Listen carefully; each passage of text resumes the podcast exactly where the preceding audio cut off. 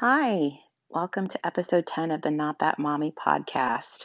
Sorry I left you all on a little bit of a hiatus, but if you all have been listening, I was getting pretty close to my due date. And if anyone has been pregnant before, you know that towards the last few weeks, you just get exhausted and you're trying to maximize your energy reserves to nest and be mentally and physically prepared as you possibly can be to bring a new life into this world.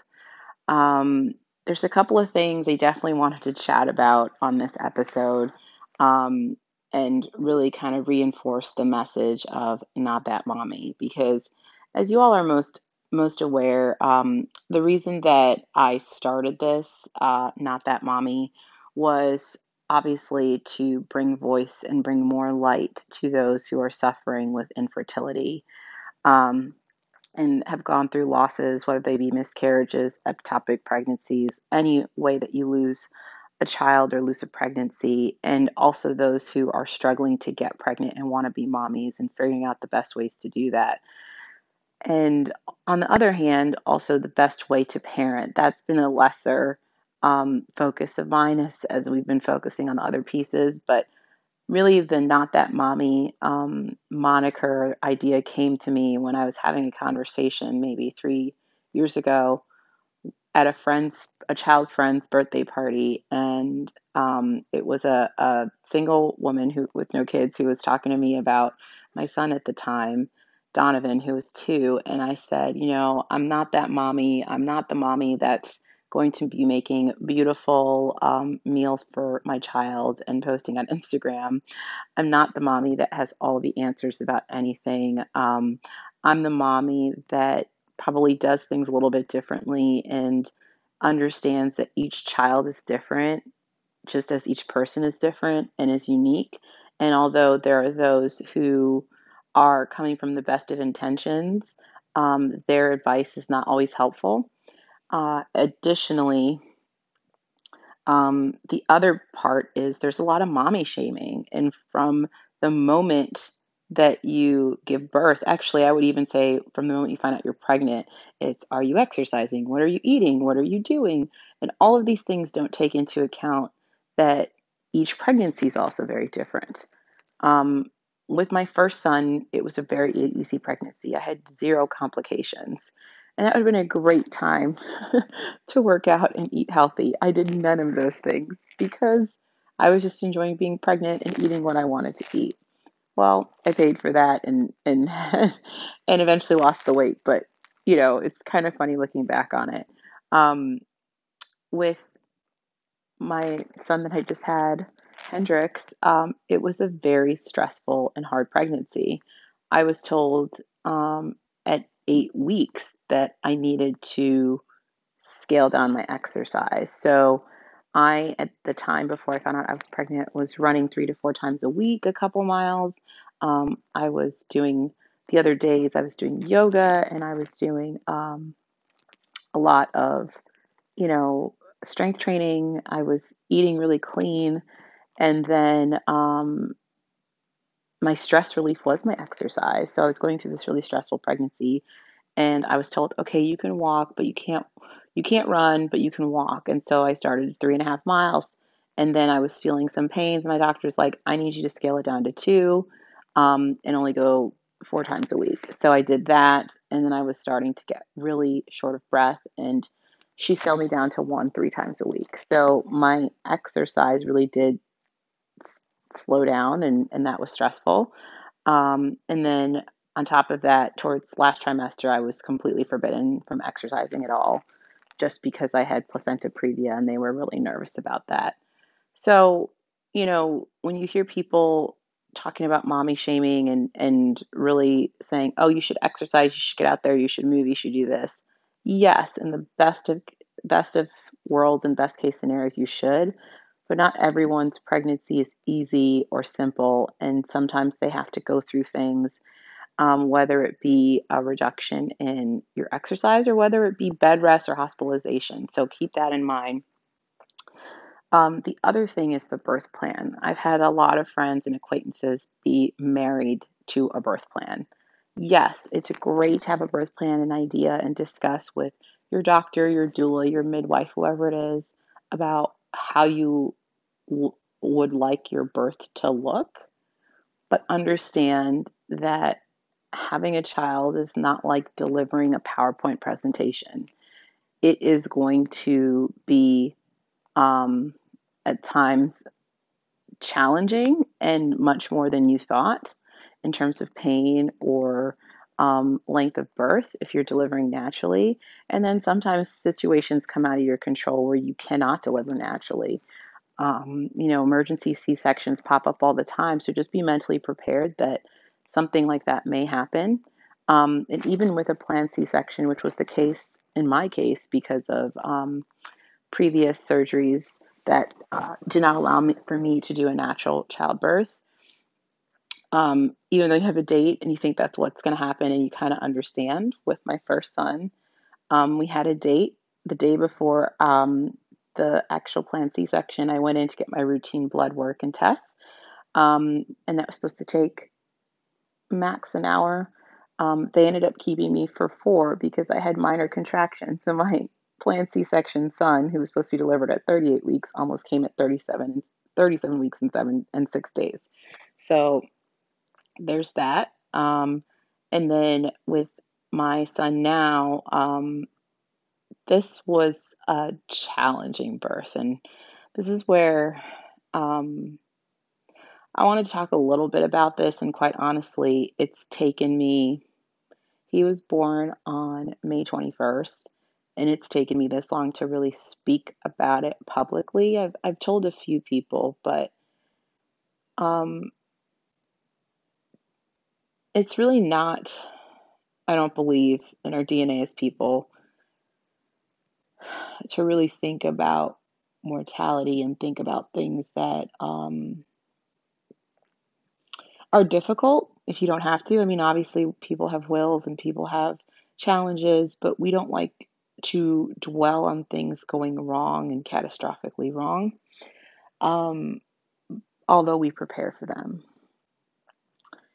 And um, throughout this pregnancy, I've been fighting for my son's life because at lots of different stages it was a challenge. And I apologize if I'm getting emotional, but it's still really hard to think about this pregnancy and think about the birth and and not understand the character of my son who I already knew was a fighter um, but he continues to prove it and continue to prove it through birth. But anyways without sort of getting all emotional about it let me talk about what happened from a clinical perspective. Um, so with my birth, um, with my son's birth, um, I may have mentioned to some of you um, that I had placenta previa, which is when the placenta is low lying and covers the cervix. It's usually not that much of a problem. If you're going to have a C section, that's the only real issue. If it gets really bad, they'll put you on bed rest the last few weeks.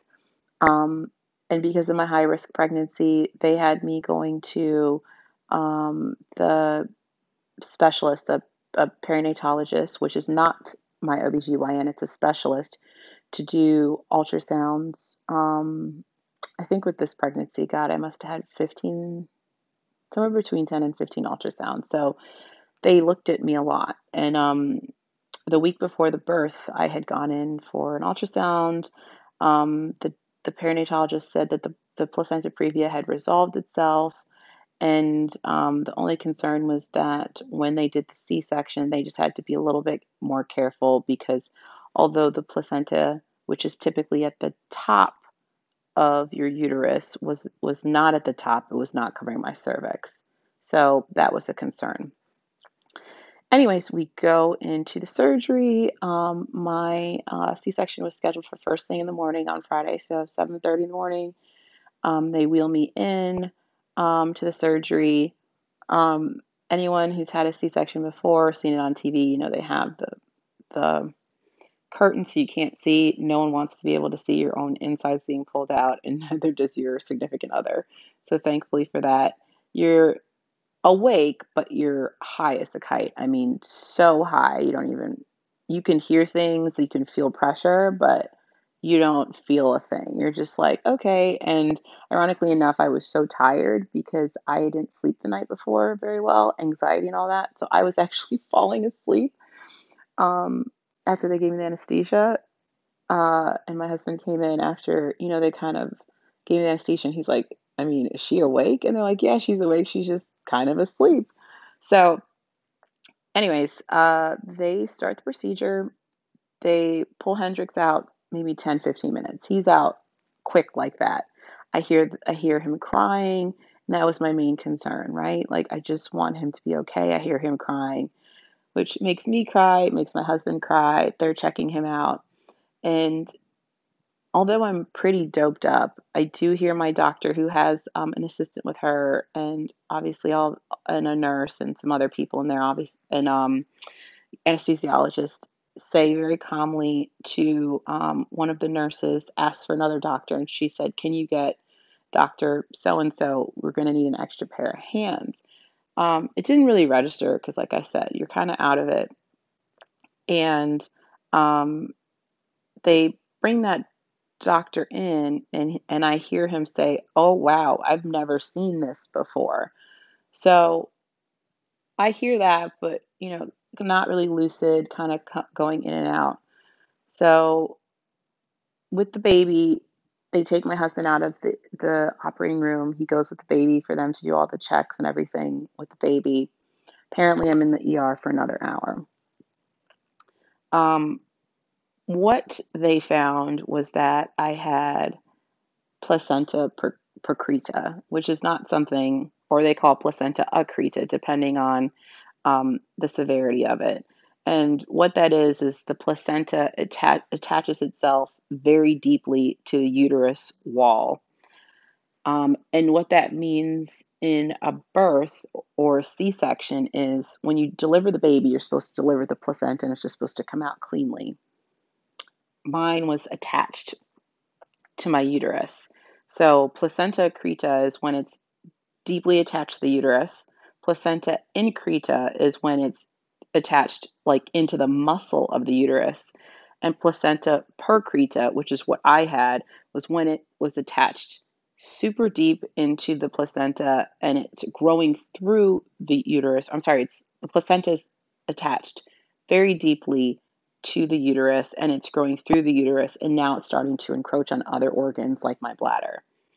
So, what my doctor had to do was to literally go section by section to try and detach my placenta from my uterus. And you're probably wondering, like, why is this necessary? Why is this so important? So, what was explained to me by my doctor is that the placenta, obviously, there's no use for it anymore once the baby's born. One of the characteristics of the placenta is it will keep growing. She described it almost as if it was a cancer.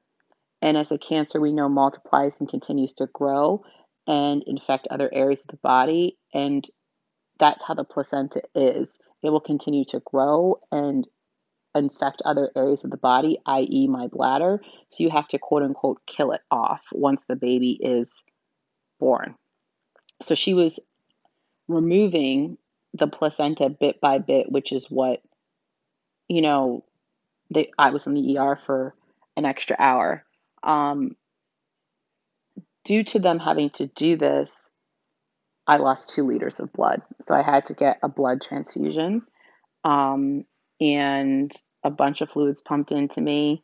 And um, that was in the ER. So they get it detached. Um, they take me back to um, the triage room where my husband is and, and Hendrix is. And my doctor says, um, I'm pretty sure I got most of it, but I'm going to be honest, that's not enough for me. Um,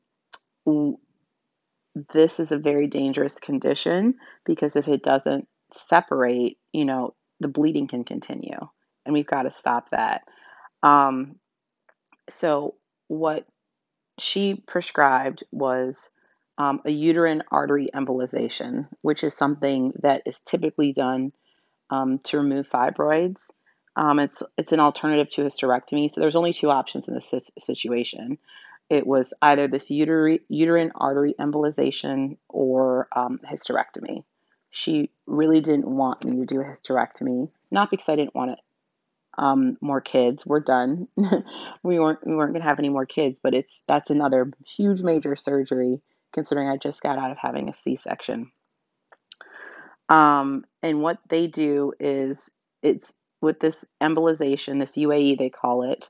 Um, it's it's done with a specialist radiologist, and they um, send these particles into uh, your artery near your uterus up through the groin to basically kill off the blood supply and um, kill off any growth to fibroids. But in this case, it was going to kill off any growth of the um, of the placenta. Um, and so it was it was an additional procedure um, because I was still uh, under anesthesia from the C-section. My husband had to do power of attorney and sign for this surgery for me because they had to put me under general anesthesia to do that. So they immediately I got to hold my son for 15 minutes, and then they sent me down to um, the specialist radiology department and sent and and my husband signed all these forms and the anesthesiologist down there came to me and said um, we are going to take you to the, the um, operating room again because we're pretty sure this will work but if for some reason this does not kill off the placenta we will have to do a hysterectomy on you you know, in a moment of all of this, there's not a whole lot of thinking. There's not a whole lot of rumination of what's going on. You're just trying to say, whatever you got to do to save my life so I can be there for my kids, we're going with. And also, you're really high. so these decisions are very complex. Um, you know, I, I don't really remember a whole lot after that because once again, I'm super high. And um, it was really hard because my husband couldn't be with me because he had to be with the baby. So he signed the papers and had to go back up to Hendrix. and they take me to the OR. Thankfully, um, they do the UAE. Everything looks great, but you have to be observed for four hours. Um, so I wake up from anesthesia um, and I have a full leg cast on. I mean, when I tell you this, this whole day was just wild. I have a full leg cast on as if I had had some sort of like, you know, knee surgery or something. And she's like, You can't move your leg. And I was like, What happened here? Why do I have a leg cast on? I went in for a UAE. And she said, Because we had to go through your groin, your leg has to be immobilized so that you know, there's no more, so you don't lose any blood. Like we have to keep you this way for four hours, still and not moving. So just stay here and just rest. That's the that's the best thing for you, um, and we'll be monitoring you. Um, and thank God for the staff at um, the hospital, um, Wellington Regional where I had Hendrix, the nurses, the anesthesiologists, the doctors. I can't say enough about them. It was a crazy situation, and everyone was on it. Everyone took care of me. Um, everyone checked in on me, um, and um, it was it was incredible. Um, after four hours, they they took me back up to um, to the birthing um, the suite where I was I I was going to be for the next three days. Obviously, after all of these procedures and all these surgeries and and things that happened, I was in the hospital for three nights. Um, but I got to see my son. I was in a lot of pain and I was on a lot of medication, but seeing him and getting to hold him and do a little bit of skin to skin was everything. Um, the other thing that I I'll mention is that um, the killing of the of the placenta. So this placenta percreta um, is a three-step process in my doctor's world, my OBGYN's world. So removing it, obviously, surgically after the birth of my son, then doing this UAE um, protocol, which some people would have opted for hysterectomy. Some people may not have opted to do anything at all. Um, they might have felt like the surgery was enough. And then my doctor went a third step, which was um, prescribing um, methotrexate. And I might be pronouncing that wrong. My apologies. But it is a cancer drug. And so you all are probably like, what in the world is she prescribing a cancer drug for? But if you remember me mentioning that the placenta is very similar to cancer in that it spreads if it's not killed off. So she, this was the last step. She said, let's give you this methotrexate, and it was one dose, um, just to make sure that the cells don't reproduce and this placenta doesn't continue to grow. We did the UAE, we removed it, but this is the final step to just make sure it's completely gone and there are no more problems. Um, the challenge with that is because it's such a strong drug. I can't. I couldn't breastfeed for a week, um, and this is kind of the reason in the lead up to mommy shaming and birth plans and why I was talking about this initially. I exclusively breastfed my son. I was pretty rabid about breastfeeding my my first son um, I actually didn't even introduce him to a bottle for the first month, and it was extremely stressful. My mom and my husband saw how emotional, how hard it was. He didn't latch. He lost about a, over 10% of his body weight because of the fact that he wasn't latching properly, wasn't getting enough food, yada, yada, yada. And then nine months when I literally didn't have a supply anymore because I had had the flu and then I had a terrible bout of norovirus, and my body was just trying to recover. We switched him to formula, and that was really traumatic for me. I don't think he really cared so much, but for me, it felt like I was failing. With Hendrix, I didn't have a choice. I literally didn't have a choice.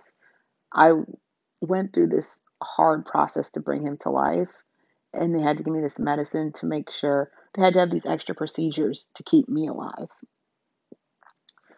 And that's when I let it go. I said, there's not anything I can do in terms of breastfeeding and all this. I just have to, as a mom, I realized I literally just have to be there for him. He's not going to care if he was breastfed. He's not going to care about any of this. He's just going to care that his mom is here and I have another one at home. So I let go of all of those feelings about being inadequate or not being able to feed him breastfeed him the way that I wanted to. And we gave him formula. And guess what? He's totally fine. Um, and it was also a really cool experience for my husband because with our first son, he felt very out of the loop because for a month he had he didn't do anything with the feeding because I was exclusively breastfeeding, and then even then he, I wasn't pumping that much, so he was really kind of out of the loop with the feedings, and um, because I was so out of it and I wasn't, I was having that UAE. My husband had sort of gotten the hold of the, the feedings with the formula and was really into it and just was so excited to take over the feedings with Hendrix. And so it was a new experience. So um, I was finally able to breastfeed um, this past Friday, and it was amazing. He latched right away, it was perfect. But we also made the decision that we're going to do a hybrid. Um, the formula's done really well for him. He uh, only lost 0.2 ounces the second day, and as I said, most babies lose about 10% of their body weight, and he's gained before we left the hospital, he was right back up at his body weight. Um, we went to the doctor, the pediatrician, and he was over his body. He had gained a couple of ounces. Um, and so now we think he's probably even gained some more. So, you know, health wise, it's doing wonders for him. We're doing breastfeeding during the day and we're doing formula at night so he gets good long sleeps, which he does. And so, you know, I really wanted to talk about the birth plan and and my and my birthing experience and I was a little hesitant to really talk about it because I didn't want to scare anybody. I had a couple friends who were pregnant and a couple friends who were about to deliver, but I also felt like it was necessary to tell you that things don't always go your way and go the way you think. But I also think it's helpful to understand um, why it's so very, very important to have an OBGYN that you choose and you trust explicitly. The decisions that my doctor made inevitably saved my life. And she told my husband um, when I was down in UAE, and she was very upset um, because she said on the ultrasound on 37 weeks, this should have been something they caught. But if this hadn't been caught and I had started bleeding, um, there was a 25% chance that I would not have made it or Hendrix. That's how serious um, placenta previa is. Is that if I had had any sort of bleeding at all, there was a very good chance that I would not be here, nor, nor my son. And um, just a couple of quick statistics. Uh, it happens in one in 530 births each year. Uh, it's diagnosed through the ultrasound, so it's vastly important that a doctor be able to, to figure that out. Um, and here are your risk factors previous C section, yes, I had that. Fibroid removal, yes, I had that. Placenta previa, yes, I had that and I am over 35. So, unfortunately, I was a very prime candidate for having this condition. So, it should have been a little bit more of a red flag, but it did not pop up. But I am so thankful that I had an OBGYN who knew how to handle it and was grace under fire and made all the right decisions. Um, I've had two follow up visits, and uh, the way that they are able to know that the placenta is gone or is, um, you know, essentially killed off. I keep using that word. I'm sure doctors, that's not the appropriate medical term. But um, the way that they know is they, they uh, measure my HCG levels through blood work. So my HCG levels are dropping, which is what you like to see, and then blood. Um, not having a lot of bleeding, um, and not around decision. I mean, like after you have give birth, whether you give birth vaginally or through C-section, you bleed into a pad, um, and so they're measuring that as well. Um, the pain was pretty excruciating. I would be lying if I say that the pain wasn't pretty debilitating for about 10 days.